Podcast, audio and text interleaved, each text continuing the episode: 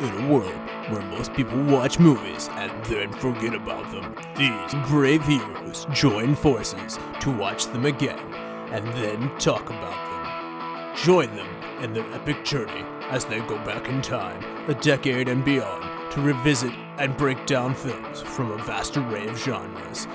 Do these movies hold up over time? Are they classics? Find out on Retro Movie Roundtable. Starring your hosts Brian Fry, Chad Robinson, Dustin Melbardis, Nathan Lutz, and Russell Guest. Coming now to headphones in your ears. Welcome, all you lords, ladies, and knights, to the Retro Movie Roundtable. Welcome to the show where we watch movies and then talk about them. Joining me today is my good friend and co-host, Mr. Dustin Melbardis from deep in the heart of Texas. How you doing, sir? I'm doing wonderful. I am so happy to be addressing our movie tonight. Yes, and winter is coming from up north and right here in Pittsburgh, Pennsylvania with me. Uh, Dustin, you've got the warm spot. We're holding down the cold this zone. Chad Robinson, how you doing, sir? I am unprepared for a Game of Thrones quote with that winter is coming. I don't know what to do with that, but hi, everybody. It's it's cold. It's cold. And, uh, The North you know- remembers.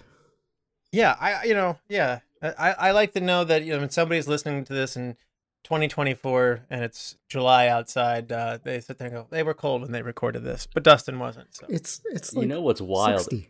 You remember you remember when Game of Thrones was the biggest thing in the world? There's so much content now, and we're only a few years removed that I really don't even think about that show that much anymore.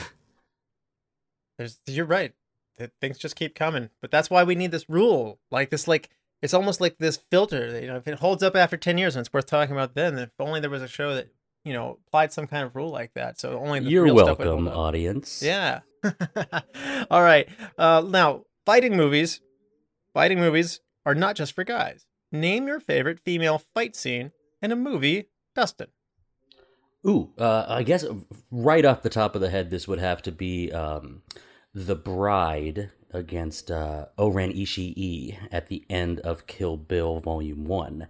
Um, but that's really the first that comes to mind. By the time you two answer, I bet some more can pop into my head. I like. I like that was a good pick, though. I mean, I'm not a huge fan of like the Kill Bill movies or Quentin Tarantino, as Chad and I reluctantly say too often on this show. Um, but uh, I like your pick though for that for that uh, superlative. Chad, what about you? I think I'm gonna go Sonya Blade and Kano in the original Mortal Kombat. Ah, okay, yeah. And uh, I, uh, I'm gonna go with Charlize Theron in Atomic Blonde. Mm. Um, it- like sh- the the the particularly the scene that involves a balcony and swinging down from it. Uh, there's a moment of this in the previous, but there's so much more to it than that. Um, Charlize is tough in this one. I like it. And somewhere I know Brian Fry is shaking his head, nodding yes. So, um, somewhere out there, Brian Fry is saying his answer would be uh, all of the fight sequences in Sucker Punch. Oh, I like Sucker Punch.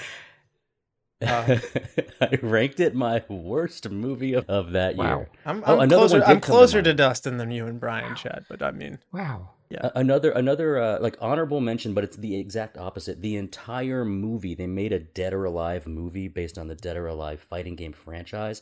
Uh, focused a lot on the female characters, and that movie's Garbo. So um, that's that's another that's an honorable mention, or I guess maybe a dishonorable mention. I, I, you know, this is just maybe recency bias, but uh, the World War II Wonder Woman scene also pretty awesome. Yeah, yeah.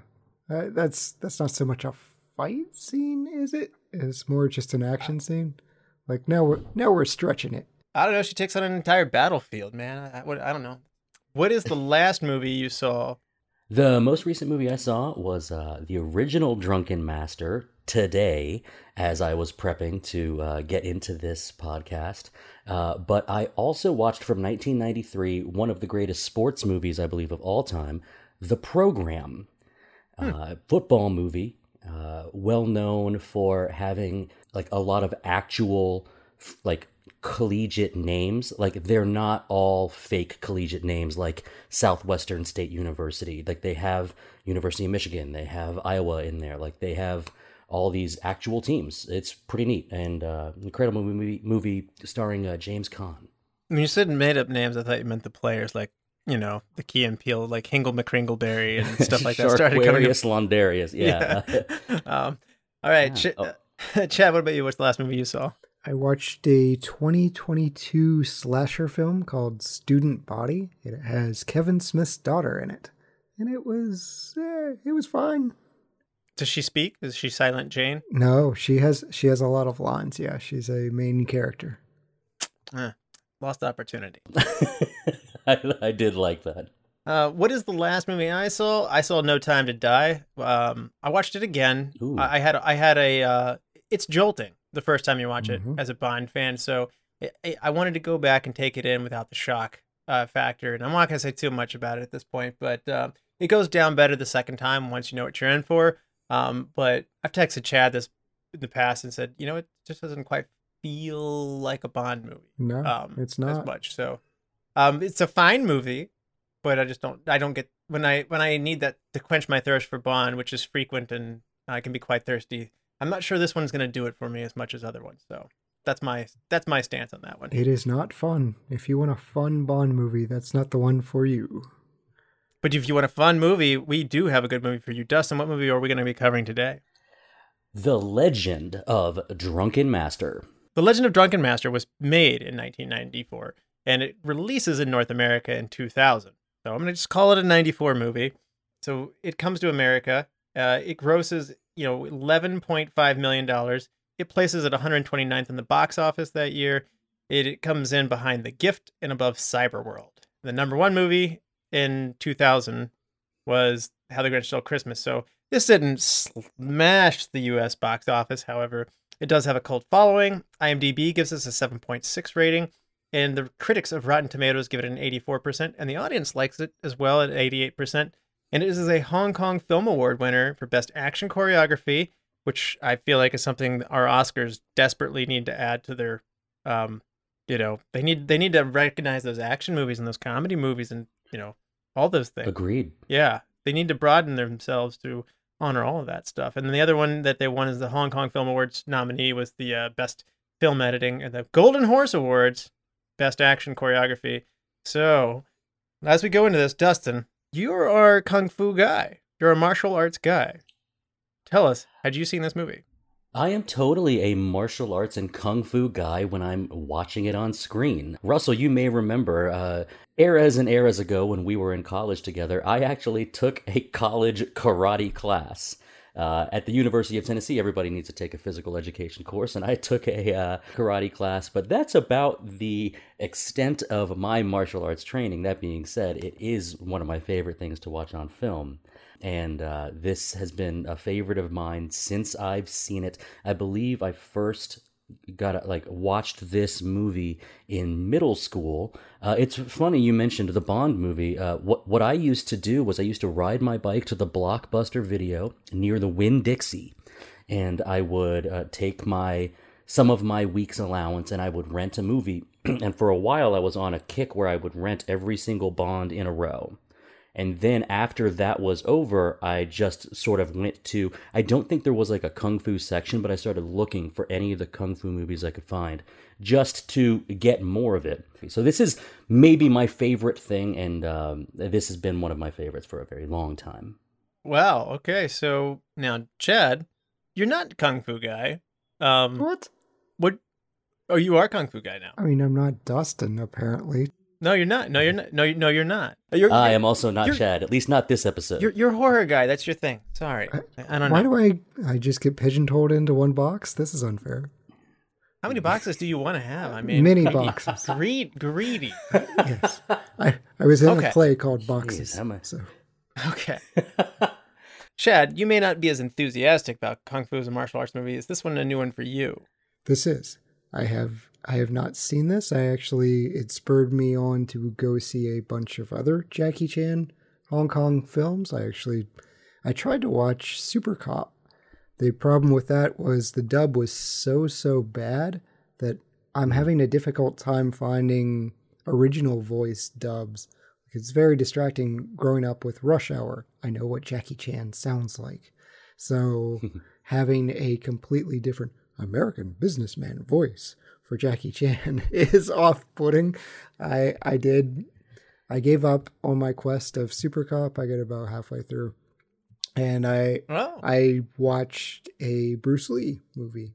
Uh, Oh, you you've been you've been on a little miniature kick here. Yes. Yes. Okay. Um, no pun intended. Uh, I like Jackie Chan, and I've seen a number of his movies. And this one, I hadn't gotten to it, and it had been on my list. I knew if you like Jackie Chan, this is one you should see. So I'm really glad that this one came on my plate, and I got to watch it now. So this is my first time going through it. So I had a, I had a lot of fun with this one, and it just reminded me, took me back into peak Jackie Chan of, you know, how fun he is. He he's skilled like Bruce Lee, but he adds this comedy to it that I really enjoy. So um, had a great time with it. You know, Russell, you said is like he, it's from the get go with his career having comedy as part of his filmmaking like desires. It, it it's just been hand in hand with uh, the incredible you know fight choreography and his uh, devotion to his craft. It, it does not feel like it's tacked on. It's just what we know about Jackie Chan is you're gonna get comedy and fighting. You're gonna get those things. Yeah, exactly. All right, so this is your final warning. There will be spoilers that lie ahead. So if you have not seen Drunken Master or The Legend of Drunken Master, go see it and come back and enjoy it after this. We'll be back after these messages. Welcome to the Flashback Flicks Retro Movie Podcast. I'm Ricky. I'm Grayson. And every week we review a movie from the past and reflect on things we missed, things we loved, and things we want to see again. Yeah, because we believe any movie worth watching is worth watching again. So if you like films, friendship, and a lot of callbacks, I mean, just so many callbacks. then subscribe on Apple Podcasts, YouTube, or wherever RSS feeds go for like minded movie loving individuals. Like you. What happens when two modern film fans go back and rewatch all the old classic films from yesteryear to see if they hold up? You get the Classic Film Jerks podcast. Find the Classic Film Jerks podcast on all the major platforms. Now, this is your final warning. There will be spoilers that lie ahead. And for those who haven't seen The Legend of Drunken Master since 1994, or if you're in the United States, 2000, Dustin, can you tell people what happened? Our story starts, as many often do, with a naive boy trying to lie, cheat, or trick the system. Or evade taxes, in this case. Wang Fei Hung is the son of Wang Keying, one of the famous Ten Tigers of Canton, and a respected physician. Returning from a trip to collect ingredients, Fei Hung attempts to dodge paying a tax by sneaking some ginseng into a diplomat's luggage. Inside that very luggage is an ancient artifact being smuggled out of the country, leading to a friendly kung fu encounter with Fu Wenqi, the province's most decorated hero. They mix up their packages, leading to the British ambassador responsible for smuggling the artifacts out to pursue Fei Hung in his home. To defeat them, he unleashes his forbidden drunken techniques at the urge of his stepmother. His father finds out and disowns him for breaking his rules and bringing dishonor to the family name. Fei Hung finds new purpose at the urging of Fu Wenqi to preserve the country's heritage, and then foils the foreign smuggling ring through defeating the strongest bodyguards and henchmen of the British ambassador before being recognized as a national hero and restoring honor to his family's name. All right.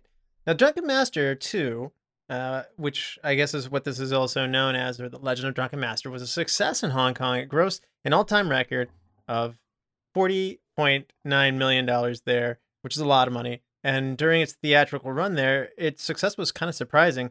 We're not in an era of kung fu films or martial arts films really happening right now. The 90s is not really a hotbed for this. And so uh, this is also 16 years after the original Drunken Master, as Dustin had mentioned earlier. There's a lot of things that are unexpected about the success of this. Dustin, what do you think made this work? That's a good question. Uh, this is maybe the first really good looking Jackie Chan movie I had seen um, in terms of brightness. Uh, most of like the older stuff, like we don't have any grainy uh, video. I think it's uh, it's exciting. I think there is, especially if you're going to discuss its popularity in China. It is a uh, not a retelling, but Wang Fei Hung was a real guy, and there are many different versions of how Wang Fei Hung is sort of um, portrayed in uh, cinema. Uh, Jet Li also did that with, uh, I think it was Once Upon a Time in China. I might be wrong with that name, but um, like Wang Fei Hung is a, like if you're gonna mix sort of history and then excitement. We talked about how this is both comedy and fighting.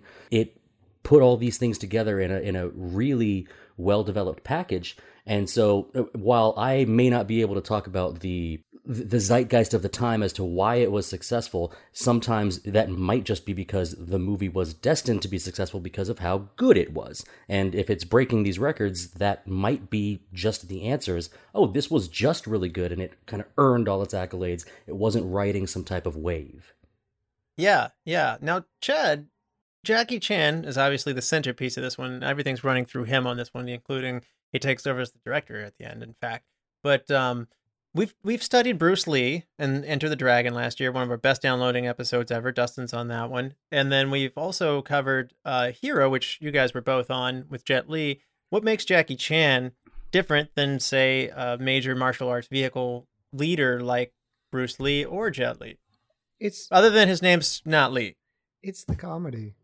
That's we've touched on it already, but Jackie Chan is not afraid to mug it up for the camera. He's not afraid afraid to get in those winks and nods. I, this movie starts out with pushing his friend twice and talking about, "Hey, we we can save even more money if you keep falling." He's like, "Oh, so clumsy, so clumsy." So yeah, he's got a ton of gags here. We get a almost Abbott and Costello type scene with him switching the boxes around and moving. Mhm. You get what's in that box? No, that one. I mean that one. And he keeps flashing the same box over and over. And I'm sure he's influencing too all the side characters we're meeting. I I didn't catch the girl's name that clearly has a crush on him and wants to l- learn to be a drunken boxer. She was Fawn. yeah. Yeah, she she is not helpful at all to preventing a fight and she's great. There's they bring in all these characters that are just adding to the comedy. So for me in a Jackie Chan, we've touched on it. Yeah. He he brings a different kind of fun to the scenes. Yeah, I think it's a good cocktail. I think I think he has serious skill. Like I think he's awesome, but he bends it to the, the choreography to use the environment perhaps a little more than those who have come before him. And I'm not as adept in this, but is that fair to say? Like, I mean, Jackie will take a room and use the, you know, the, the file cabinet to slam somebody's head, and then he'll pick up a broom and then use the broom in this way, turn the broom around, like pull the, the head off and use it that way, and then like take the part that he pulled off the broom, stick it back on there, and hit you with it. Like, it's it's it's kind of like parkour before parkour was ever thing. It's not just getting from point A to point B. It's how you get from point A to point B. I'm going to beat up all of these guys, but it's how I beat you up that's going to make you smile. Yeah, he is adept at fighting with furniture. And at the time, I thought this seems like a Jackie Chan unique quality. Um, but I had seen from 1980 the movie The Young Master, and uh, Jackie Chan's character gets soundly beaten by another kung fu practitioner who fights using only the tea room bench, the same bench that we see Jackie Chan using in the courtyard fight against the peacocks in western suits. he he is very good at that. We see in this movie the sort of long bamboo rod that gets splintered and he uses it to take out the axe gang, but he had been doing that forever using the tables. A crowded restaurant is a Jackie Chan uh, kung fu dream because he's going to be jumping on tables and uh, ducking underneath things. Um, I've seen this a lot, and he's not the only one that does it, but maybe he's the one that does it the best. To piggyback a little bit off of the comedy that that Chad mentioned, I had said like I didn't think this movie was riding any type of wave, but after its 2000 release, I think we started to see with Rush Hour and Shanghai Nights and Shanghai Noon, we started to see like American audiences want this and like this. Um, so like it, you could almost say that this movie, which really was a '94 movie, did start that kind of that wave, uh, so to speak, and other stars that that were you know famous in Hong Kong, you can't see Jet Li even cracking a smile, let Nice. alone making Very a intense. joke. Very you intense. can't see it. You can see, uh, me- you know, you know I- I'm thinking of um, Crouching Tiger, Hidden Dragon. Chow Yun Fat is kind of a little more serious. Michelle Yeoh, who we loved in Sunshine, like she's a little more serious. Uh, Ziyi Zhang. So the pe- the people that are like kind of introduced to us as far as coming over from Chinese cinema, none of them have the comedic expertise as what Chad was alluding to, and I don't know if it can. I can't think of any other name that does it quite as well as as he does. Like really, I'm kind of drawing a blank here. I would go so far to say is I would enjoy Jackie Chan in certain roles without any martial arts. Now that's a bold claim because it's like Mm. something he's so good at, but what I'm actually complimenting is that he's got a charm. He's got just this very affable personality that you're going to like him. There's something that you're just I think there is a magnetic quality that makes you like him. And uh and he is funny. And he's funny also in dialogue, which we definitely saw in Rush Hour. He definitely plays up the fish out of water aspect really well.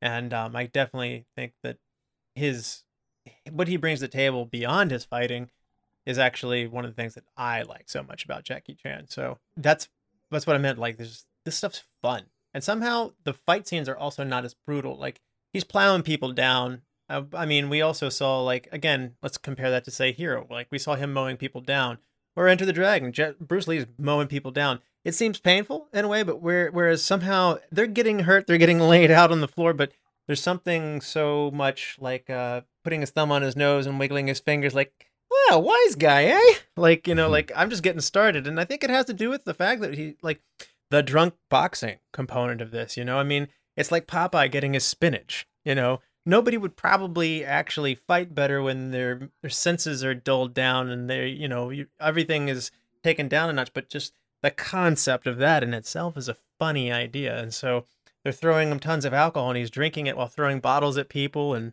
uh, just the very premise of that's funny and uh, also the i can't do it and you know his stepmom is making him do it and uh, it, it's pretty funny Chad, I want to I want to talk to you. He just mentioned the stepmom. We were texting a couple days ago. I think I was referencing Anita Mui uh, when when I said like, oh, her character, her dub is so different between '94 and 2000.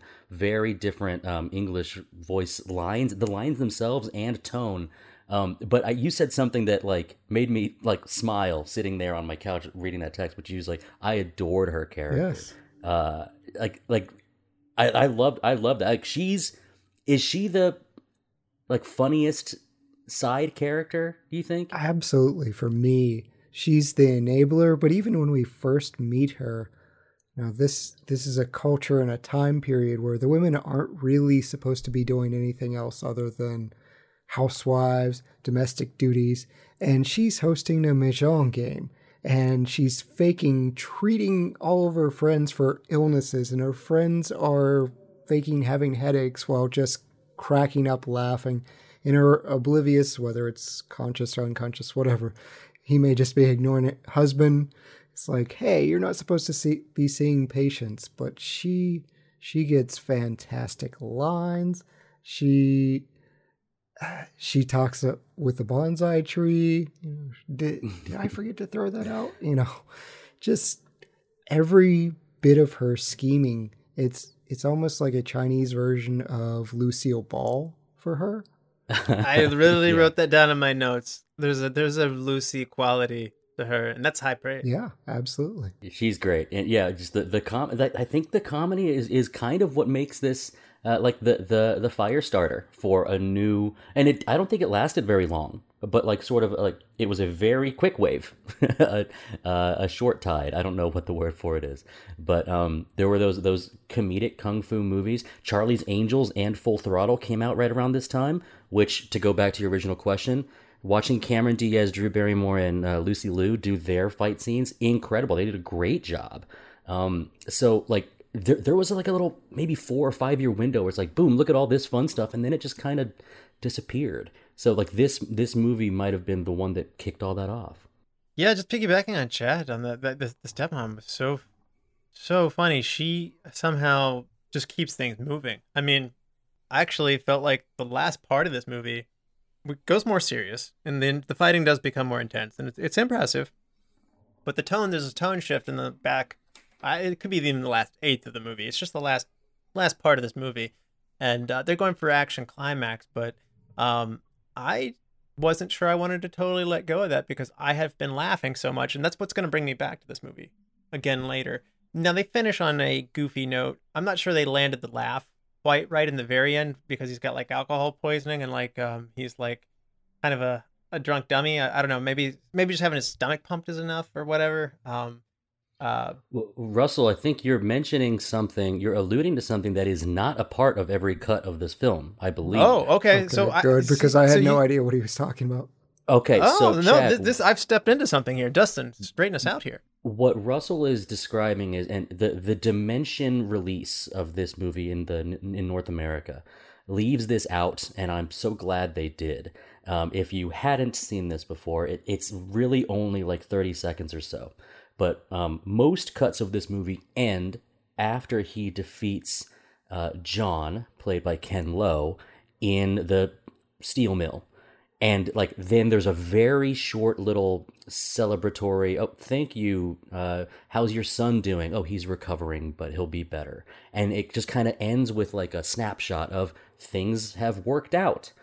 But there's a cut of it with maybe an extra 30 seconds or so where they go back to the family estate and as a result of um, Fei Hung drinking that industrial alcohol slash gasoline substance, whatever it is, uh, fictional or otherwise, he has now become. Um, I'm not going to say an invalid, but he's so mentally disabled that he can't uh, see or walk correctly. His hands are crumbled up in the way that 90s and 2000s movies would have anybody with some type of mental impairment like have their hands be constantly grasping at things really poor taste i gotta say and i'm so glad that most cuts do not include what russell was just Wow. mentioning So this is Yeah. clearly this is the yeah this is the cut that I got a hold of, and I kind of thought like, oh, they brought the funny back, but I don't know if that's a good. I, I don't know. it's and- not the right kind of funny you want especially now No, I Yeah, I was gonna say I- I was trying to transport myself back to '94. I'm saying, am I laughing at this in '94? I don't. I'm not sure. I don't. I don't It- it's south Park esque, right Yeah. like I'm not even sure. I feel like South Park. I feel like South Park is also thumbing their nose at people who laugh at that as they're making jokes about that. If that makes any sense. yeah. y- y- you're right. South Park is operating on a different level, and in this decision at the end of this movie, um, I'm very glad it was cut out. of Like they make you like Timmy and Jimmy. Like, um, right. They, they start with a joke that's really flat and one dimensional, like this movie finishes, but then, then there's something more there, which I think I think Matt Stone and Trey Parker are great comedy writers, underrated, and so I'm gonna I'm gonna I'll have their back on that one. But this Yeah. one, this one, I'm sorry, I just like, um, not to give too much away, but I felt like how this movie resolved was a little bit of a such a shame because I enjoyed like 95 percent of this movie, and like I said, the big fight scene, I'm, I'm okay with it being like this is the intense moment, you know, like I'm okay with that. But you got to wrap it up right, and I, I think that's the one place where I, I left going like I'm gonna come back, I'm gonna enjoy this, and I actually looked to buy it, but for some reason it's really expensive to buy. Huh. This is the second movie we've covered this year where like getting an old copy of this is like twenty six dollars or something like that for for a Blu-ray or for like DVDs are very hard to find on this one. So um, if you want to add this one to your collection, you really got to shell out the dollars at this point in time for it. Yeah, see, usually I won't do this, although I feel like this keeps coming up with Dustin movies. I don't remember the other one that had an alternate cut, but I told Dustin, he's like, well, what does the fan say? I have, That's I have right. no idea what the fan said. And, and he gave me the two lines. I said, well, my fan said this one. It did not have that weird ending that Russell's talking about, or I would have notes about it and I would be unhappy. So I watched it, and he's like, "Oh, you got better sound, but worse voice acting. Here, go watch this." So this movie kind of has an issue right away of like there are too many possibilities out there. I I did watch. I'll call it the Dustin cut with Jackie Chan's voice actually doing the English dub. Uh, Yes. Is that what I got? Is that what I got, Dustin? I don't think so. Okay. I mean, you I am not a dub. was. I am not a dub snob, though. I mean, You would Chad, know. Chad gets on me about that. You would definitely know. Uh, here, here, I'll ask you the same question, and listeners, uh, I'm asking you too. The fan that he makes and he and that he brings with him to the last big action sequence uh, should say, if you want the best version of it, I believe, uh, should say that a boat floats on water but can also sink in it. That's what the that's the fan that you want. If that fan says um, that water is important to life, but you can also drown in it, then you're getting possibly the worst theatrical cut and definitely, definitely the worst voice lines. Um, Chad, you hit the nail on the head. I got the here. second one. So yeah, Okay, okay. I got got, the I got I got the water. Yeah, one. Yeah. So, uh, there's literally like uh, Ch- Chad, you hit the nail on the head here. There's literally uh, like almost differences to how the movie plays out depending on how they dubbed it.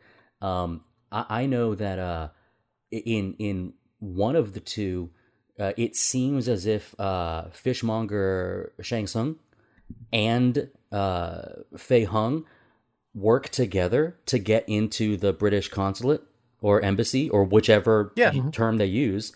And then in the other one, they the two of them act independently and don't know that they're there, which is why they're surprised and start fighting each Right. other. that is funny, and I watched that. Like that was in my cut, and it made sense in my cut, and I enjoyed that part. yeah, that that that's so. Um, wow, you- you're while- really describing some big differences. I, I don't think it's been since we covered the movie Legend that there was such a discrepancy. If you watch the director's cut, it makes a lot more sense. It's a much longer movie too. And whereas if uh, you don't watch it, I, I to this day, Brian and Chad still go around grumbling about it. And Yes. that's what happens if you watch the US You, you keep release. bringing it back up, and I will keep saying, do not watch it, and certainly do not watch a longer version of it. I would, I, I do think you would owe it to yourself to see the director's cut. I'll Have you seen the director's cut of Baby's Day Out, Russell? uh, not yet, not yet. So there's something that's really fun and about watching one guy take down a whole like bunch of people to just see like the one man against the world. It can be serious, like in Jason Bourne, um, or it can be, or like The Matrix. Uh, it can be like fantasy. Like I don't know what it is that I like so much about that, but this movie has that to it of the odd man, like one man against four in the streets. That was just so much fun. Or I'm gonna take an entire building down of steel mill uh, baddies. Felt like a video game, and I don't mean that in a bad way. Actually, it, there was something building about it, like of just like, oh man, what challenge is he gonna do next? And uh, he and his old master taking down literally an army and a gang of gang members. It's just so wild. Um, there's no way it would play out like that, but um, there's something just a lot of fun about watching somebody plow everybody down. Yeah, with um with him and Fu Wenqi, the uh like the province's most decorated officer, who's he's the guy that uh was looking for the uh Empire seal. Uh, he's the, he's the guy that shows up at the house and Ling, the stepmother, like actually kind of gets some good hits on him uh in that scene. Um Triple kick to the groin, man. Oh, yeah. Uh, I got to say uh, another thing about Jackie Chan's fight choreography. Um, there's something mentioned in some of the 70s uh, kung fu movies, which is that like, oh, there are men's styles and, and women's styles, and uh, both Ling in this movie and then uh, his uh, aunt in the 1978 Drunken Master film perform strictly feminine kung fu styles, and it's very cool the difference uh, that you see. And I guess there's a little comedy to that scene too, when Fei Hung is like, "Oh, father, father, he's hurting me, he's hurting me," and he steps in, and Ling's kind of upset. He's like, "No, I was just playing. I'm fine. it's it's good." Um, but like the that that guy, uh, when you're talking about Fu Wenqi and um, Fei Hung in the restaurant, and then the Axe Gang shows up. that little restaurant saloon scene that was cool. Russell saying one on one, and those were those are fun scenes. But I like the tag team act- action. I like your your second, your right hand man tossing you props to throw in, or when the bamboo splits and you've got to use it. So yeah, the the Fu Wen Chi scenes in that restaurant, they were that was a big highlight for me. It's it just enables so much more, even with the stepmom tossing the bottles of alcohol. Again, it's it's that secondary Yeah, actor actress that's just fueling the fight, sometimes literally. Yeah, and uh, you know, going back to her again, Jackie Chan is nine years older than No she is, and I it- did not know that. Yeah, and it He's a, and it doesn't really make any sense for as far as a casting. But when she's this good, you don't you don't question it, you don't ask about it. There's no jokes about like, haha, my father married a super young woman again or something. There's none of the addressing of that. It it was noticeable. I was like, I even had a little bit of a like, oh wait, this is his mom or his stepmom, and then I was like, something's not right. And then I just I just went with it after a certain point because she was awesome. But um, that's that's a lot to overcome as an actress when you're technically not something's odd about your selection, but then you just go like you shrug your shoulders and go like, I get it. She probably was better than any of the anybody else who came in for the auditions. Man, reading So- her Wikipedia, she was a prodigy at just everything she tried. Like she was a fantastic musician who literally just retired, said, I'm on top of everything, I've done everything, so I'm gonna go do acting and be awesome at that. Mm-hmm. And then I'm gonna go be a philanthropist and an act, social activist and be awesome at that. And unfortunately, she was taken from us due to, uh, I believe it was cervical cancer, way too soon. But man, she, I don't, I think this was one of her earlier roles, and it, it's sad that she passed away in her 40s. through dubbing sometimes through another culture's lens through um you know just it, it wasn't necessarily made for our audience so sometimes particularly with secondary characters things just don't stand out and these secondary characters did stand out in a way i liked his dad i liked i liked him uh or, or, sorry i liked his uh, his stepmom you know i liked Mr. like um, Mr. Chow. uh, Yes. I did, I did like Mr. Chow. Yeah. And I, I did like uh who's who's the guy they said like blame it on yeah. um uh blame it on yeah, Cho. yeah, Yes. that, that's Poor Joe. Cho. Blame- Sorry, blame it on Cho. Yeah, blame it on Cho. I I was really surprised at the depth of this cast. The baddies are a little bit flat, one dimensional '90s baddies. Um, that's very indicative of what you have here in America too. Like, um, they're not all Hans Gruber. So I mean, uh, so and even he's a bit of a caricature. So I mean, um, these are definitely flat, one-dimensional bad guy baddies. Uh, but somehow when you have this comedic kind of tone to it, it kind of works. Um, something you guys mentioned in the hero episode of it took Chad's enjoyment out of there uh, by kind of having this Chinese um, kind Propaganda. of bend to it. Propaganda. Yeah, propaganda bend. Yeah, so there's a nationalist bent here. Uh, you know, the the British, you know, suits are evil guys trying to take the artifacts and make China less Chinese, and um, you know, uh, does that does that get in your way here, Chad? Because it bothered you before. Obviously, there's a historical uh thing that was heavier for you before, but is it bothering you here in Yeah, this closer modern times? this isn't the same as Hero. So Hero took a story of, hey, we should all submit to a government, and this is the most honorable path. And that governor, or in that case, the king, wound up being an absolute psychopath. So you know, Hero has historical issues. This one, I, it's no different than Indiana Jones using the Nazis to steal artifacts, whatever. So the Chinese have the British as stealing their culture, stealing something. I'm fine with that. There's, yeah, the nationalism's there, but it's not giving a message of obey and submit to a totalitarian government. So you want to use them.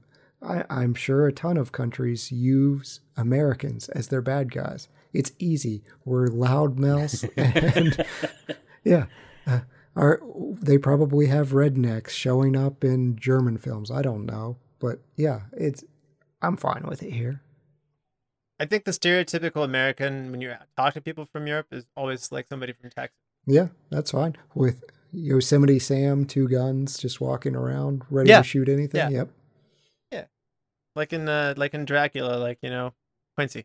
Uh, So, uh, Dustin, what did you think about how this movie is made, like in terms of its direction? one of the worst criticisms I've I've given to a movie before is that like it just seems like this movie's like ten scenes just kind of bookended next to one another and nothing flows together. Um, with this movie, I I kind of felt like sometimes moving from, you know, the thirty eight minute mark to the forty eight minute mark, like some things were just a little too convenient. Um, we had uh, a henchman find Fei Hung in a city of who you know tens of thousands or whatever. Like that never happens. I don't know what to say about like criticizing the the director's ability to put a story together cohesively plot wise because I he, the director's a martial artist. He's he's not a filmmaker in that sense. Um, he is uh, Fu Wenchi.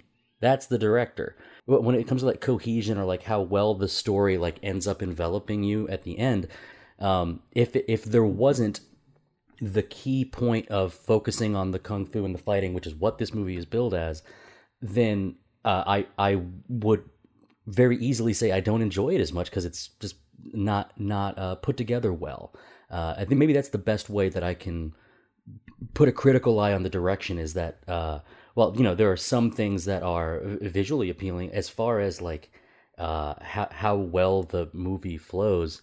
Not not great, but it's at a level for me where I'm like, but it's still okay because we are gifted with all the rest of what's on the screen. Yeah, yeah. Chad, what do you think about how this film's uh, flow is? Like I said, uh, we we do have a conflict here. Jackie Chan, he often clashed with the director, and among their disagreements, uh, Liao wanted a particular style of filming involving quick tracking shots and slow motion and using like wide angle lenses to play with the perspective. And Jackie, you know, he's a master of his craft. He has a strong vision for what he wants to see. Um, you know, much like Bruce Lee did. And Bruce Lee had a lot of conflicts with Enter the Dragon.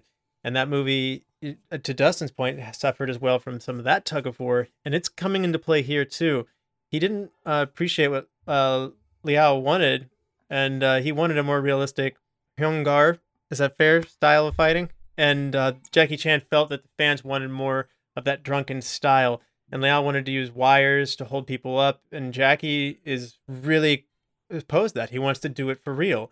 And that's something we didn't really talk about. Uh, that's another thing of what Jackie does. He brings authenticity to what he does. So he's got the skill, he's got the martial arts, and he's got the humor, but he's also does the stunts. So later we see him falling into a bed of coals and, and going across it.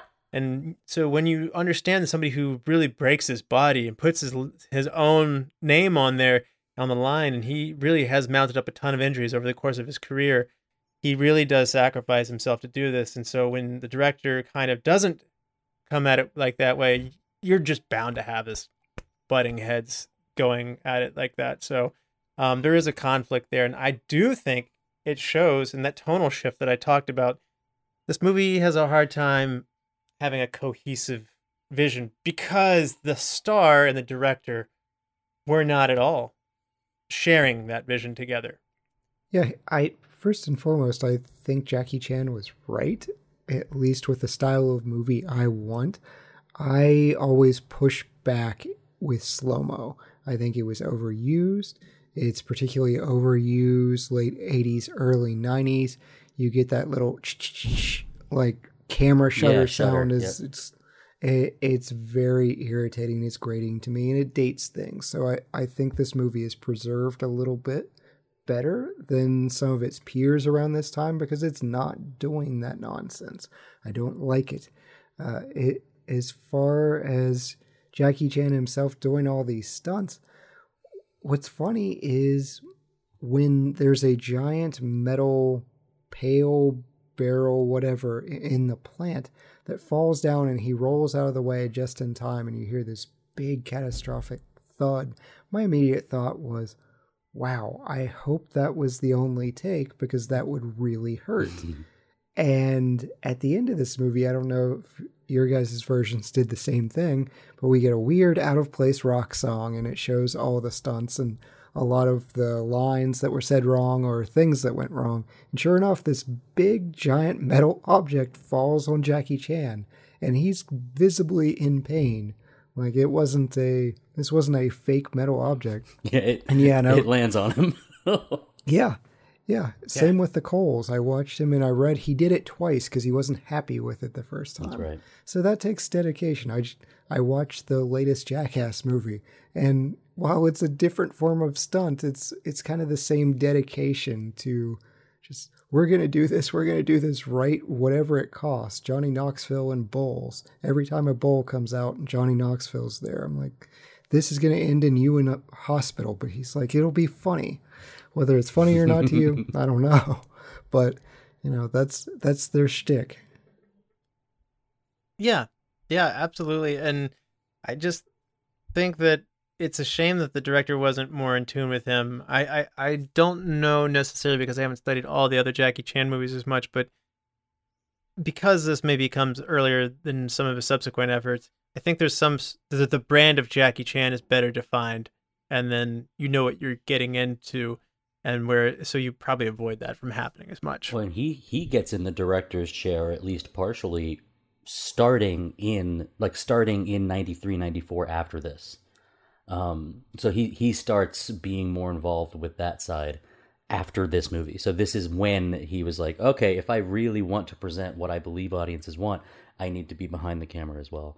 I love coming back to this question because when i introduce people to the uh to the podcast um i tell them the name retro movie round table and i say our rule is it's got to be 10 years old or older and uh then I get into the discussion of what retro means, and it makes me think.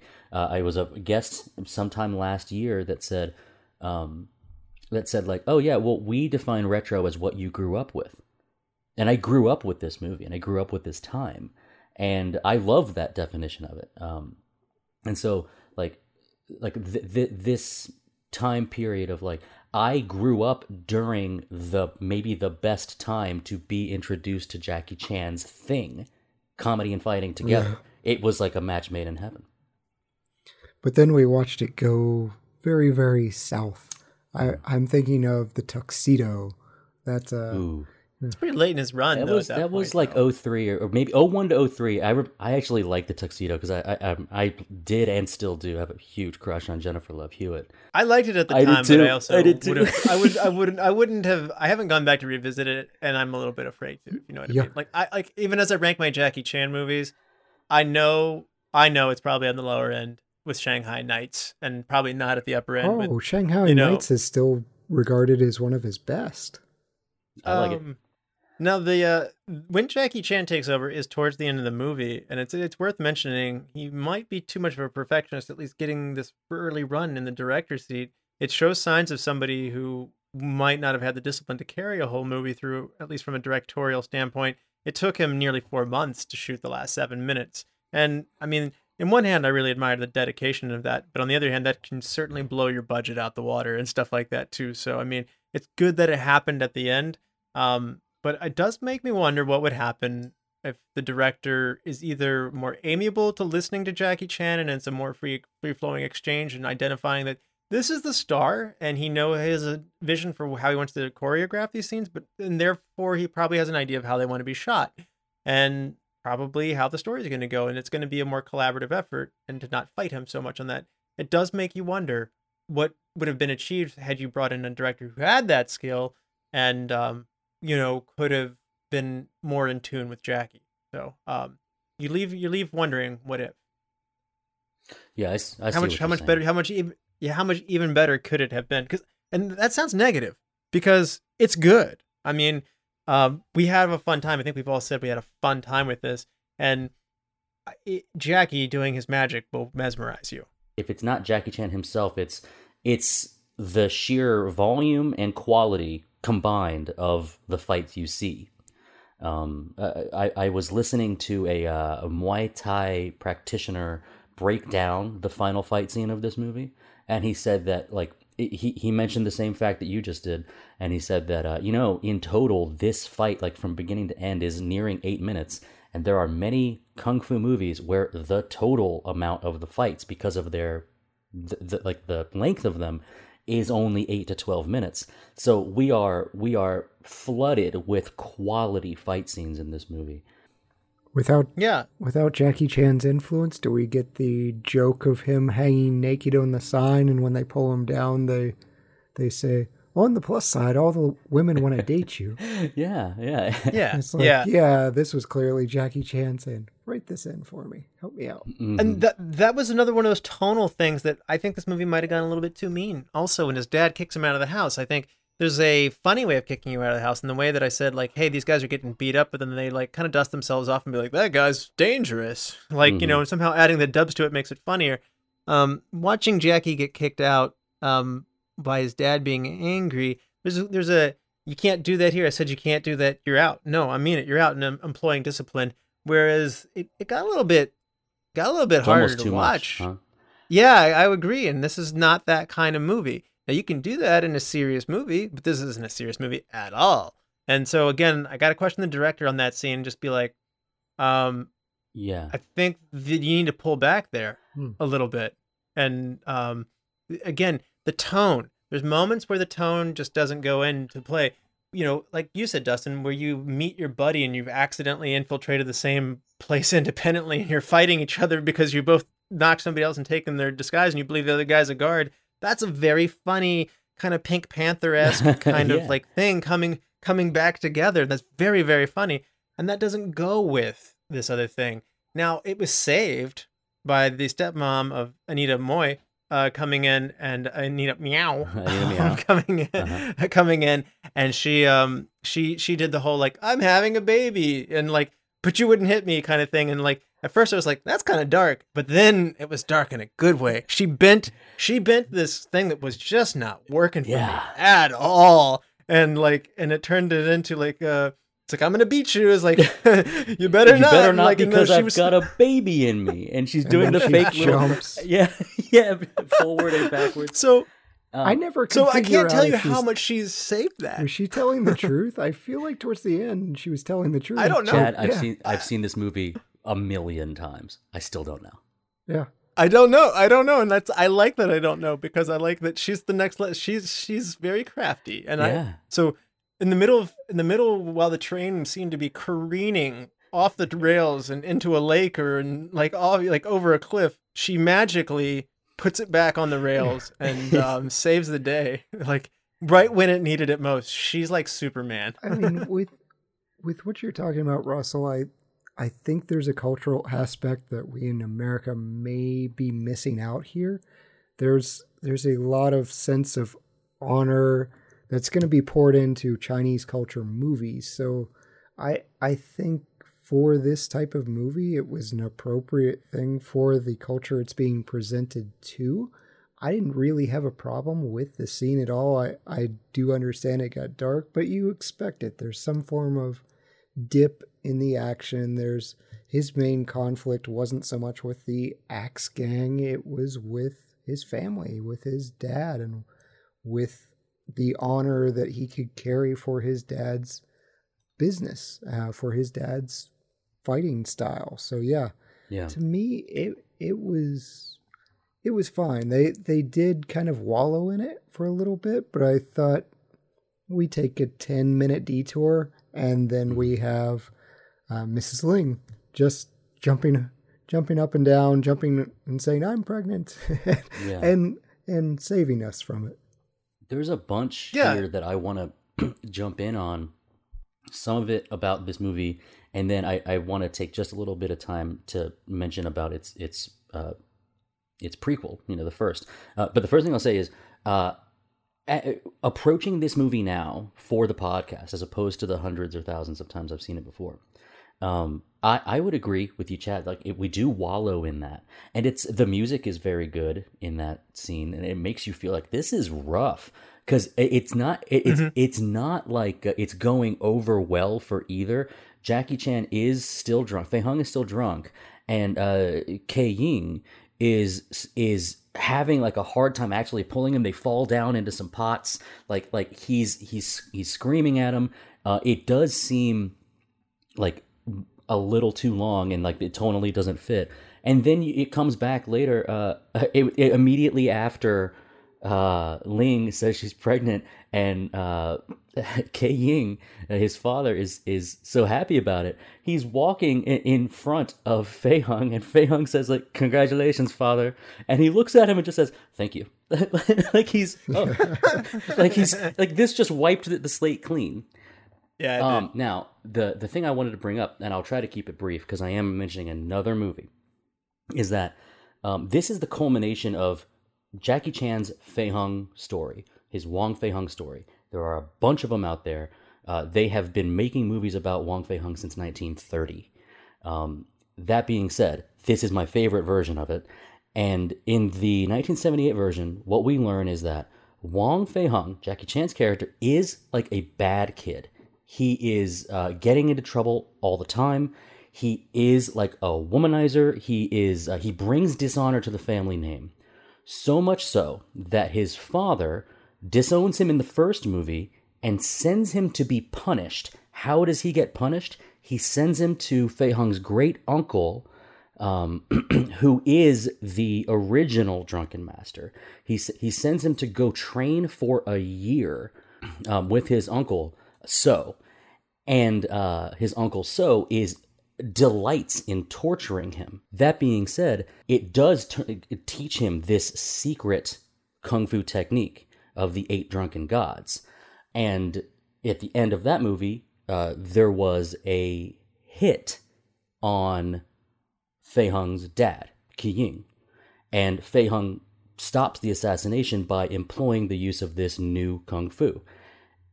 Then they go home. This movie, I have to believe, is a sequel to that in that it's not a retelling of the Fei Hung story. It has already happened that like Fei Hung knows the uh, five animal styles that that uh, his dad teaches at the school: tiger, crane, dragon, leopard, snake. He knows these styles, and people in the town know that he has the secret style, but he is forbidden to use it because he was such a bad kid that he only went to go like that was a punishment for him. And so he's kind of been like kept on a leash. And in this movie, he's kind of like when we are introduced to him, like going through the market, uh, like he's kind of well regarded. You know, Fawn has a crush on him. Shang Tsung is like a rival slash friend. Um, like he's he's Like he respects him. he, he respects him and, he, and he's kind of mild mannered. It's not until he starts drinking again that his father freaks out, and may, maybe you might think like, oh, th- like that was a really heavy freak out and disownment, but he'd already had to go through this before, and so this is Yeah. the second time. And I know I'm bringing info from another movie in. He's had it up to here with Fei Hung a lot, and so like the the the breaking of this trust between them uh, does lead to like throwing him out again. And if he's not thrown out, he doesn't get drunk at the restaurant. If he's not drunk at the restaurant, he's not caught by John and Henry and the rest of the British consulate like thugs. If that doesn't happen, he's not strung up uh, in the like like th- these little things aren't perfect in the movie by themselves, but with like the knowing the 1978 version, it gives you just a, a teeny little bit more context that um, I think really works. So, uh, you know, thank you for letting me go off on that like five minute, you know, extra discussion. Considering we're not talking about the 78 movie, but it does like change a little bit of how this movie is taken in. Now, what do you think about the environments? We get to travel to another land here by doing this. Did you like going to? Is this Hong Kong actually? I have to ask. I, it's just 20th century China. Okay, so it's just we're- we're going to China. It's a different world for us. Did you enjoy the trip, Chad? Yeah, yeah. I always like the excuse to send us back to the point where there aren't cars. So it it's nice to have these villages. You get a little little different environment. I, I just feel like no cars, no no guns. Uh, you, your tools for the fighting movie are just different. So that's an excuse. As far as China itself, I think it it lends to more martial arts being introduced. I can't remember the style of the fishmongers kung fu, hmm? but But No, Li Fu. Choy Li Fut. And so there's another, just, I, you could call it unnecessary, I suppose, fight scene, but it's, it was greatly enjoyed by me. I, I like seeing the two styles pitted up against each other. So I don't think you have that culture in America where it's just like your local butcher also is a master of Krav Maga. I mean, they said it. They said it in the song. Everybody was kung fu fighting, Yes. Chad. Oh God. Their kicks were fast as lightning. I've been avoiding that the entire episode. So yes. Well, I went there. Of course. I count on you, Russell. yeah the uh the the docks though were fun and i really enjoyed the train scene in fact i wanted more train scene I, I had a great time going under the train over the train through the train cars um that is a playground for jackie chan to enjoy i liked going under the stilted up the um Like under the platform foundations yeah. Yeah. yeah, the pla- yeah uh, pilotis is the uh fancy term that nobody will know what i'm talking about Nope. but um yeah Yep, under under under the stilted uh, structure uh, was a great battling environment. Uh, the streets were used really well. Uh, the restaurant scene was okay. I I um, felt like that was a little bit more um, uh, like it felt like a set. It felt contained um, in a in not a good way. And the steel mill was the other one that I know that they had to do. They had to have a lot of room for these stunts and stuff like that. But there was a sense of uh, a stage there at the end, and that was the only time that the environments like kind of began to let me down a little bit because some of these other street scenes and the other environments that we had felt very again authentic and real, and things were very controlled in the steel mill, and um, that was where I just felt like you know maybe it just wasn't dirty enough, maybe it wasn't crowded enough, maybe there was just uh, the the you know the camera couldn't turn you know and track as much and follow the fight movements as smoothly because there are a lot of cuts and stuff like that again to the nature of their composing these stunts and stuff like that so they need the control but with that it it it started to feel scripted so um that's a that's a physical environment thing The train in the time period was a great excuse to be able to just throw ducks at people. And no, I'm not misspeaking. Go watch this movie. They're literally throwing ducks. Look out. They're going wild. They've gone wild. yes. that looked like so much fun. Jackie Chan's having a lot of fun there. yeah and i i think we got to call it out i really like the scene where the the uh, they needed to come up with the ginseng roots. I mean you have this serious respected guy but he has such an hon- dishonorable step wife and i think the juxtaposition is hilarious so much so that they poisoned him. It's like he's only half dead. Right. like I mean, th- th- some of those lines, uh, maybe it's because they're translated out of lines, but they are hit with a bluntness that I love. There's a darkness to it that I'm like, I don't know if that hits easier there, but I love the way that that's landing for me here. And then there's some sometimes and it doesn't matter which dub you have but she says uh, ling says something like oh you'll just blame it on cho and out of shot like way behind like in the back cho falls down the stairs because he heard that he's gonna get blamed again like v- very much like uh what like anime humor right where it's like Yeah. uh, a big like sweat drop will come on their forehead or like they will fall to the ground in embarrassment or something uh he's he really wraps up some of those jokes with a bow Yeah. I think it's that time. Should we get into our superlatives? Absolutely. Certainly. All right. Chad, who is your MVP of The Legend of Drunken Master? Jackie Chan. I mean, the stunts, the comedy, it was all on point for me, and I had a great time because of it. Yeah. Yeah. Justin, I- is it a sweep? Because that's mine of too. course. Of course it Yeah. is. Yes. That's why we're talking about it, right? Mhm. Ten years later, or, or more than ten years later, yeah. Um, yeah, me too. Uh, now best supporting, I think this might be a runaway as well. Yeah. Chad, She almost got MVP for me. I enjoyed Anita Mui's performance so, so very much. Like I told Dustin, I adored this character. This is probably my favorite character that I've run into all year, and solid candidate for throughout the rest of the year. So Anita Mui as Stepmom Ling. sneaky pick for best supporting actress, maybe at the end of the year. We'll see. Yeah, it's gonna Um, be tough to unseat her. Yeah, it's early though, but yeah, that you're right. Dustin, how about you? Are you following suit? Absolutely. Yeah. And I, I, I think we all knew after we talked about the movie that, that that's how it would be. She's incredible.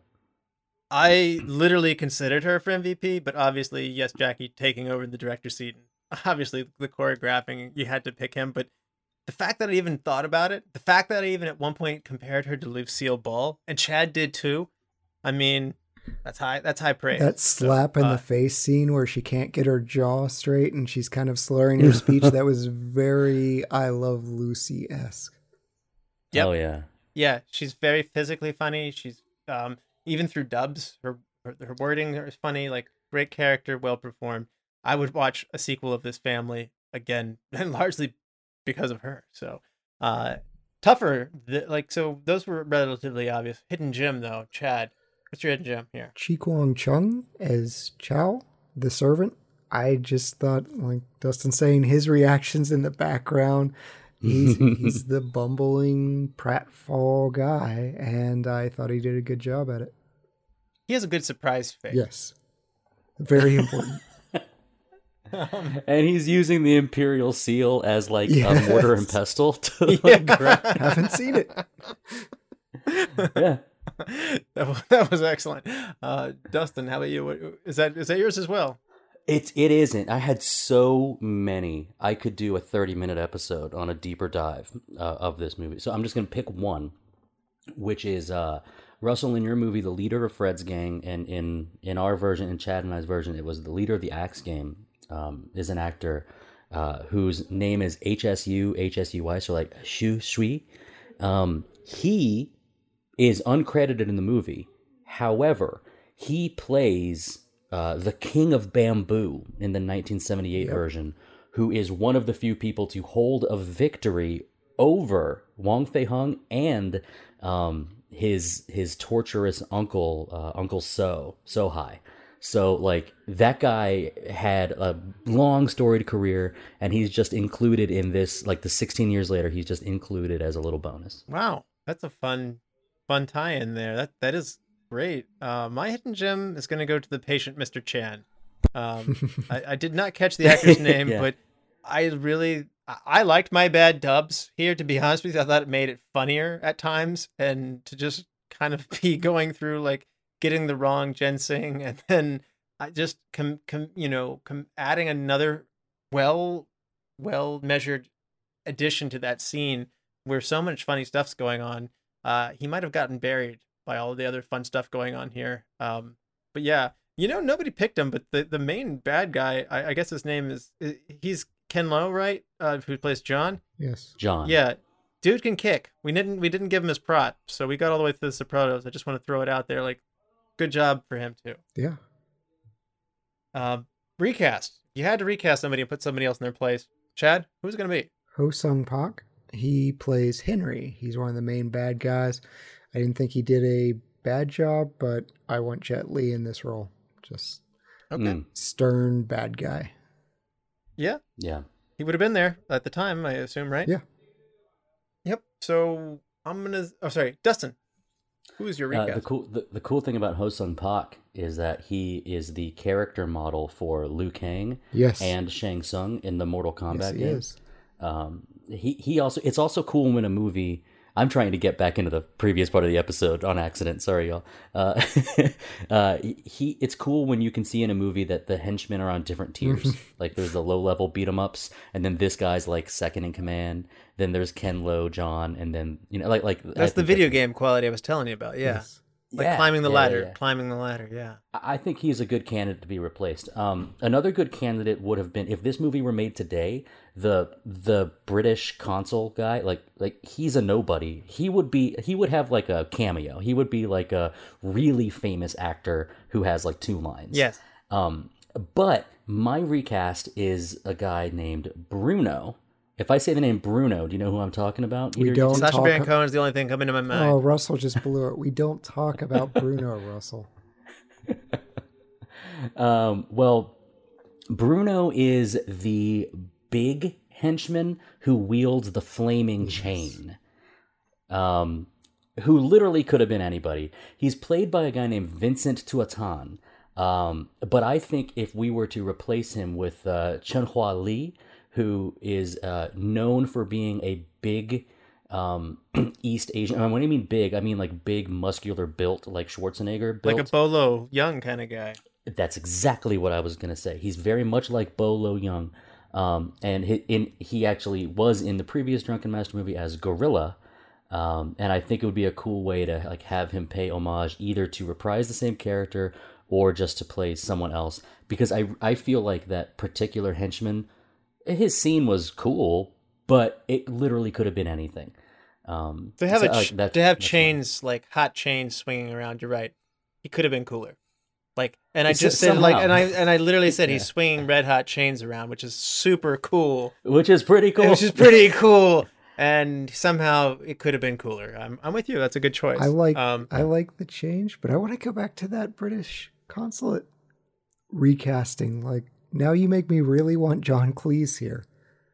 Uh-huh, oh, John Cleese yeah. would be good. I actually picked. So this is my recast. I'm going with Tim Curry for, for that. Okay, yes, Yeah. I like it. Um, and you're right. I, I I think that it would only have to be very short, and they'd have to fly him in, or they might have to go to England to film it to make it look like that. But he doesn't have to be in there for very long. So uh, make it make it happen. So uh, Absolutely, yeah, uh, I'm for that. best best shot, Chad. We talked about the unevenness about some of the cinematography here, but um, best shot. There are some good ones. I thought the fight under the train car, it just has an extremely claustrophobic shot and it does a great job conveying how little room they have to maneuver. So that's my best shot. Yeah, yeah. Dustin, best shot. It was hard to pick. Um, I I did watch a compilation of people reacting to certain shots in this movie, and um, there is a double feint overhead kick that comes down at uh, Fei Hung by John in the last, like like sort of kick off. Uh, no pun intended. The uh, last fight scene where his foot gets stuck in the table, and when he removes his foot, he does a standing split. He takes his glasses off and puts them in his little vest That was pocket. awesome, by the way. Drunken boxing, huh? you want to give it a go? It's like whoa! A- And I I saw all these like YouTube people react to it, and I know it's coming, and I see their jaws drop, and I see these guys that like do like action podcasts and stuff, and they're like whoa. And I just realized it's the exact same feeling for me every time. Like this is nuts. So that's my shot. That is uh that and that that one stood out to me. That was a runner up for me. I uh I felt like this movie could have had better transitions given that we're filming in such an inspiring location. And so one of the ones that did a great job of this is there's a shot of a footbridge that then looks over at the group training in the distance and then tracks and then pans over and turns to, around a lamp and then it cuts down onto the ground of the group training there's not a lot of good camera movement like that in the movie. That's that's um I'm gonna go ahead and praise it highly. It's a Spielbergian move, and I wanted a lot more of that, particularly while some of the action was happening. But it was it made for a good transition, and uh, given that we're shooting in a uh, to me it's an exotic location. I wanted to see more of those transitions that soaked in the scenery like that and really immersed you in that. So uh, they did it there. They didn't do it as much in other places, but um, they did it there, and I'm going to give them credit for doing it there. Good transition. Hmm. Good call. Cool. Um, best scene, Chad. The first drunken boxing scene with Ling tossing the bottles to Wong, that's a great part. You get to see all of the drunken boxing moves, the washing mis- machine style, the wheelbarrow. all of that is just perfection. And even the the shots back to Ling where she's she's saying, Don't worry, it gives him power because everyone else is like, Is this a good idea? So yeah, all, all of that is just there are props flying everywhere, bodies flying everywhere, perfection. Great choice there, Dustin. How about you?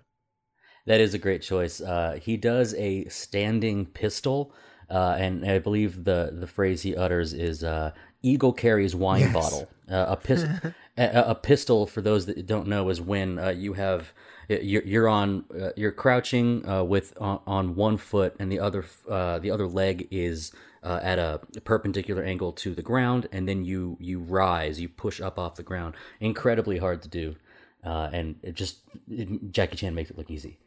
Yeah, That being said, that was my second favorite scene. Uh, my my best scene is the final fight scene.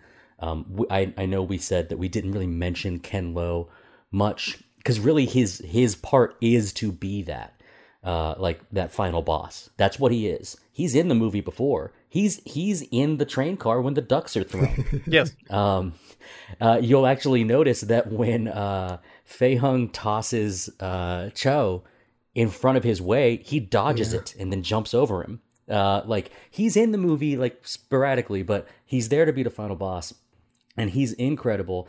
Uh, for those that did not know, he's Jackie Chan's in real life bodyguard. Uh, Jackie Chan met him at a club where he was the head of security and said, "No, no, you're my head of security." um, which is just sick. And he does a great job. He's got taekwondo moves in that.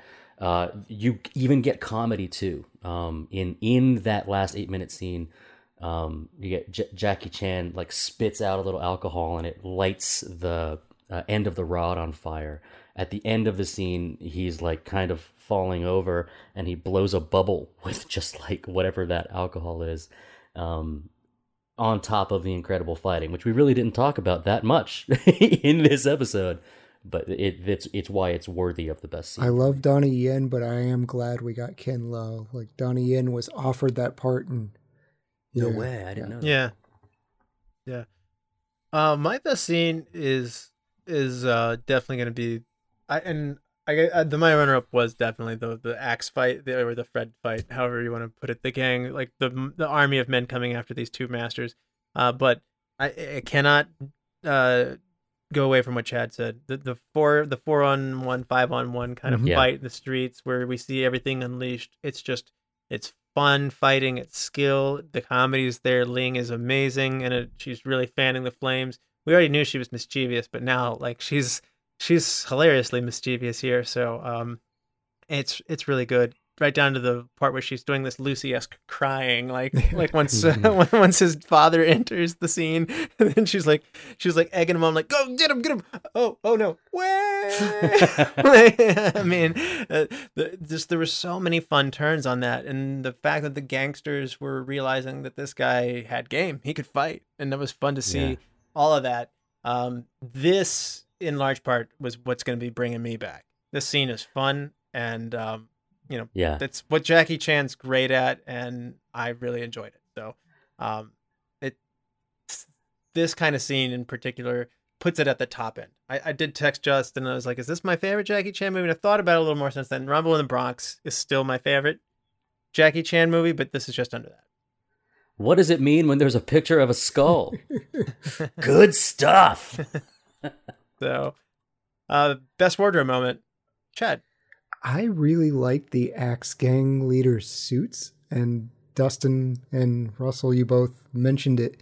It differentiates them. So Henry and John's suits, uh, I think Henry in particular, he had a really on point suit. I I like that a Mhm. lot. So he was styling, but he wasn't the final boss. It made them seem westernized, and like you're right, that was the bad guy uniform. Dustin, what about you, man? Mine is actually a makeup moment. Uh, I remember watching like the DVD behind the scenes stuff back in you know 2001 about this, and uh, they had to constantly reapply all of this like bold red paint to Jackie Chan's face when he's ev- whenever he's drinking, like whenever his character is drinking, um, and it would it would it would like run off so fast and they had to do like a really particular like style to make sure it didn't stain the clothes um, because he's sweating through it immediately.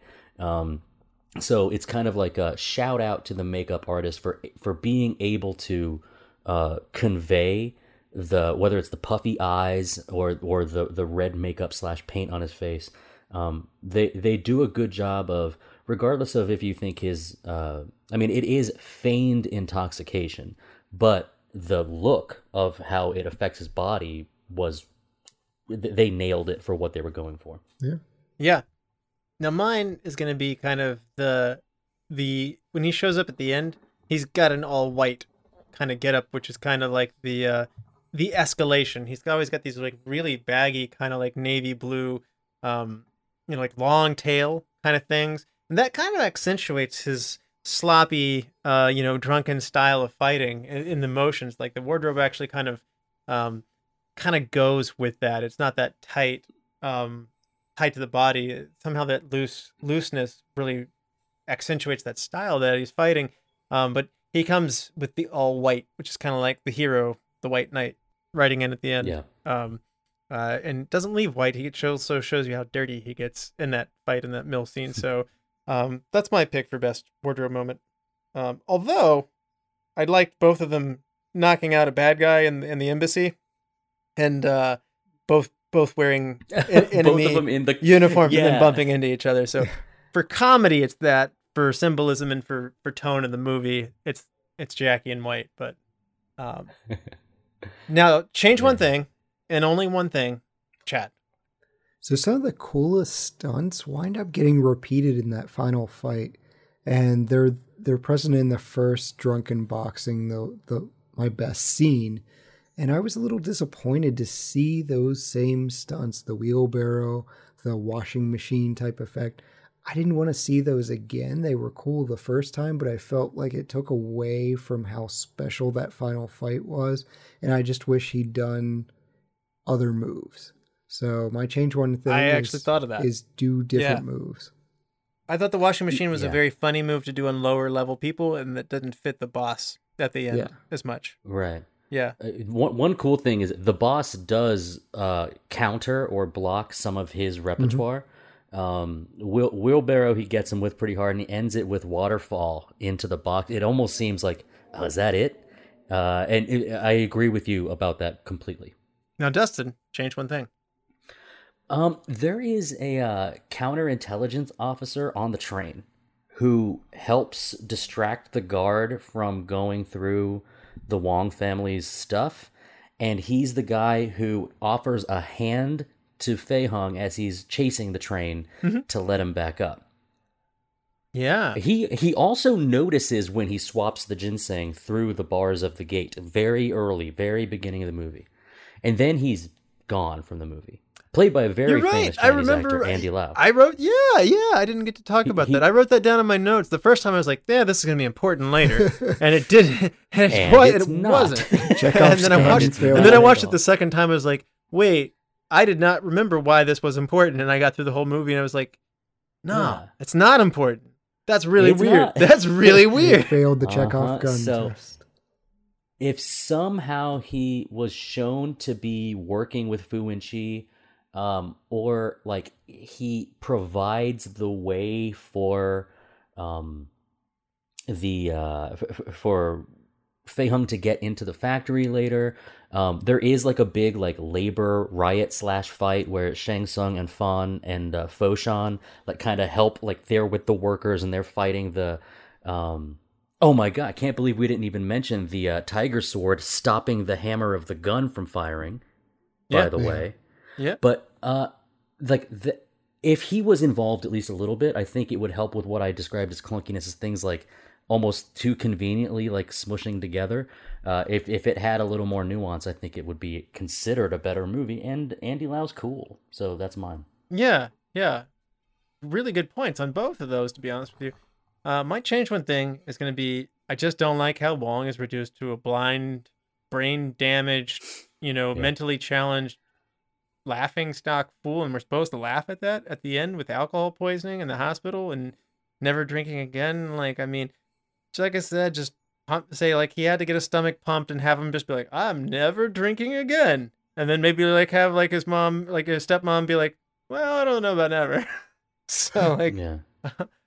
um, so uh, To be fair, that's the that's that's the worst part of it. And so like you're making the correct choice by saying do something Yes, else. The director thought so too. I like the intent of doing something funny, but where, like, where their joke writers were that day, I, I it just it wasn't Yeah. funny. I mean, I don't know. I just have Cho do something funny. Like, it needs to be like I want to leave on a good note. I don't want to leave with like the whole like, oh, he'll be fine, kind of pat on the back. That, that how you have to cut that for America is also disappointing. And if I had only seen that, I would be disappointed with that. So Get him some ginseng. yeah, yeah. yeah. like have Mr. Chu come back and just be like, "I got your ginseng for you this time," and then have him like walk off and like have the mom be like, "We were at it. We don't have any ginseng." like, like, and then like look at the camera and be like, "Ooh." So there's just so many things you can do that are better than that. So um You're right. um best quote, Chad. So Fei Hung has finally tracked down Fu and Chi, and after all these fights, he, he just goes in with this indignant, apologize. Okay, sorry. Like Fu and Chi is just not interested in this, whatever. So, whatever. Okay, sorry. Yeah, yeah. Dustin, how about you? Um it is it's actually it's it's on the train when they're playing that game. I don't know what game they're playing. Uh some type of um you know, if it's the game of Go or like Chinese checkers. I don't know what game they're playing. But um he uh Fei Hung cheats and like tries to distract his dad, and uh he then dad turns back around and he goes, "Oh, what is this?" And Jackie Chan is just like smiling there with with Chad and goes, "We call it cheating." The reason I picked this one because Russell, your movie does not have that line. It's a completely different line. No, Which it's is- not as blunt as that. Right. Yeah. But uh, if the we call it cheating is awesome. The version you have is something uh like it's better to forgive or something like it's that. It's just coy. Yeah, playing coy. yeah. Yeah, yeah. Um, my best quote's gonna be, "Don't worry, blame it on Cho." yes. Solid advice. Stair fall. Yep, I had to pick a funny one. All right, so we've come full circle, and on a five star scale with half star intervals, Chad, this was your first time with this movie. What's your takeaway? Yeah, so give you a slight background before my rating. Russell has been worried about me this year. He has presumed that I am just I have gone to final stage angry bitter old man where my ratings have suffered. And he's just like, "Are you okay?" Like he's gonna turn into Clint Eastwood from Gran Torino. It's gonna happen we, we don't turn the ship around. Get off my lawn. Yes. so when this got picked, there was concern from Russell of like, do I just need to bench you until you found your happy place? Well, Dustin, you have helped me find my happy place. And I wanted to text you and be like, yes, finally, finally, I have something to gush over and praise. I'm giving this a four and a half. I I thought it was just it was so much fun. I enjoyed it so much. It's been a breath of fresh air, and I am so glad that you used a dealer's choice to say this is what we're doing. So r- Right on. on. This was awesome. Thank you. Yeah, Chad. Chad had been on a rough eh, slide of eight. I'd say of just saying like this isn't this isn't working for me. So uh, not just not just ruin your rankings at the end of the year. um, Dustin, how about you? Five star scale. What what's it gonna be for you? I need to I need to come back with Chad to say I really appreciate your support in my uh, ranking of Valentine's Day. You you really uh, were behind me in my uh, I would say my valor my valor in ranking that what I ranked it. Listeners, you'll have to tune in to find out Yes. yourself. This is also for me, even though I, I've pretty I've made it pretty clear that this is one of my favorite movies. Um, I think four and a half stars is appropriate for this movie. Um, I would say for a kung fu movie, it's a five star movie, but I've done this before. Like that's categorical. As far as overall, I think it's four and a half. Um, I, I would say that uh, w- when I mentioned that clunkiness earlier, that factored in. Uh, when I mentioned th- this is the hardest part.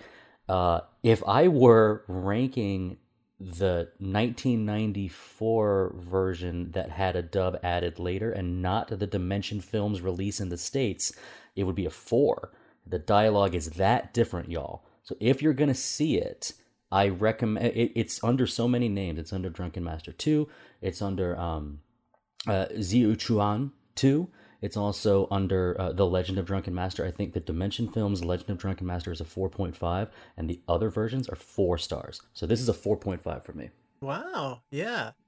Uh, and the interesting thing about the one that I watched is again, I got mine through Apple TV, by the way. Um, the uh, they the dubs drop out altogether, and you have a brief moment of subtitles all of a sudden. I even thought it was an error, but like it was just I guess they just something went wrong with the dubs for about sixty seconds. It's also well known that there are like the perfect cut, the cut that exists on like release number three on Laserdisc only in China in '94. Like that's the perfect cut, and it does not exist anywhere. Um, and the only like the best considered version of this movie has Cantonese subtitles burned in. You can't turn them off. It's it's wild how approaching this movie. I'm sorry to jump in on your rating, Yeah. but it's it's wild how different how that affects it. So I think I'll this could off. be affecting it because I think you guys watched the other version, and um, I think that as you're putting it, I guess I watched the wrong version. I, I kind of came out of this leaning three point five, but um, as as I've talked about it with you guys, I, I really feel like I, I am going to elevate this to four because of again the magnet the magnetism of Jackie Chan. He just puts you in such a good spot, and um, you know, I'm one of those people that is going to be drifted by how much I just enjoyed the movie. There's there's construction issues. There's direction issues that I, I would normally would say have the chance to pull this down like towards the three zone, but the the jo- the job done by Anita Mui and Jackie Chan and just really the, the the other range of support characters is good enough that that the fact that I said I want to own this movie. I want to watch this again. I want to show this to my wife. I want to show this to my friends who like this kind of stuff. And when I started saying that, like I said, you you've entered the realm of four at that point. So like it, it passes the like how I'm responding to it is what's giving it a four. And I'm just acknowledging that as a fan, I'm choosing to overlook those problems and just saying like I like it. Yeah. There's a lot of fun here. And you guys have raised my question. I'm I, I'm surprised I'm the low voter on this one because I, I said I think I'm gonna probably be in the middle on this one, but I, I think that you guys got a hold of a better version than me. It was made for a good conversation, but it now makes me curious to see if I got the better one, would I join you guys on the 4.5 plateau? Maybe. Maybe. And I I, I I will seek I believe so, but I don't know. I, you got to shell up some serious dollars to own this one, so uh, we'll find out someday. But um, yeah. Uh, so next time, do you gonna help me pick a movie for next time, Dustin? Let's do it. All right. Option one, Moonstruck from 1987. Oh, by the way, this is Oscar season that, that we're coming up into. So all of these movies were nominated for Oscars. So uh, option number one, Moonstruck from 1987. Loretta Castorel, Castorini, a bookkeeper from Brooklyn, New York, finds herself in a difficult situation when she falls for her brother, the man she has agreed to marry. Option two, Boys in the Hood from 1991. Follow the lives of three young males living in the Crenshaw ghetto in Los Angeles, dissecting questions of race, relationships, violence, and future prospects. And option three, broadcast news from 1987. Take two rival television reporters, one handsome, one talented, both male, and add one producer female, mix well, and watch the sparks fly. Uh, we're going with the year of my birth, 87, broadcast news. All right. Chad, thank you very much, sir. Thank you. Justin, thank you. And thank you, all the lords, ladies, and knights, of the Retro Movie Roundtable. We invite you to reach out to us, subscribe, rate, and review to us on iTunes, Spotify, Stitcher, Google Play, wherever you get your podcast. Give us some good reviews out there. Give us a like on Facebook. Follow us on Twitter at, at movie underscore retro. Email us at retromovieroundtable at yahoo.com. And providing and producing this fun podcast is fun, but not free. So we invite you to support the show at our Patreon page at www.patreon.com forward slash retro movie roundtable. Any contribution is much appreciated and will go towards making the show better for you, the listeners. As always, thank you for listening. Be good to each other and watch more movies. Chad? For you, the day bison graced your village was the most important day of your life. But for me, it was Tuesday. This movie stars Jackie Chan, Anita Mao, Meow.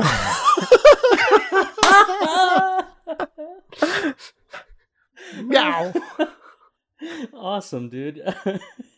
Ti Lung, and Felix Wong. How about we just skip that section? Maybe Sure, so. yeah. Maybe it was best to leave it out. Oh, I'm I'm I'm saving this and uploading it to pCloud so we can listen to it later. Yeah. Russell yeah. can't even Maybe- pronounce vaguely Yeah. foreign names. Hector Nita Meow. Sandra? Yep. You know what? Jackie Chan has outtakes in the end. You can just throw this one at the very end after Chad's Yeah. quote.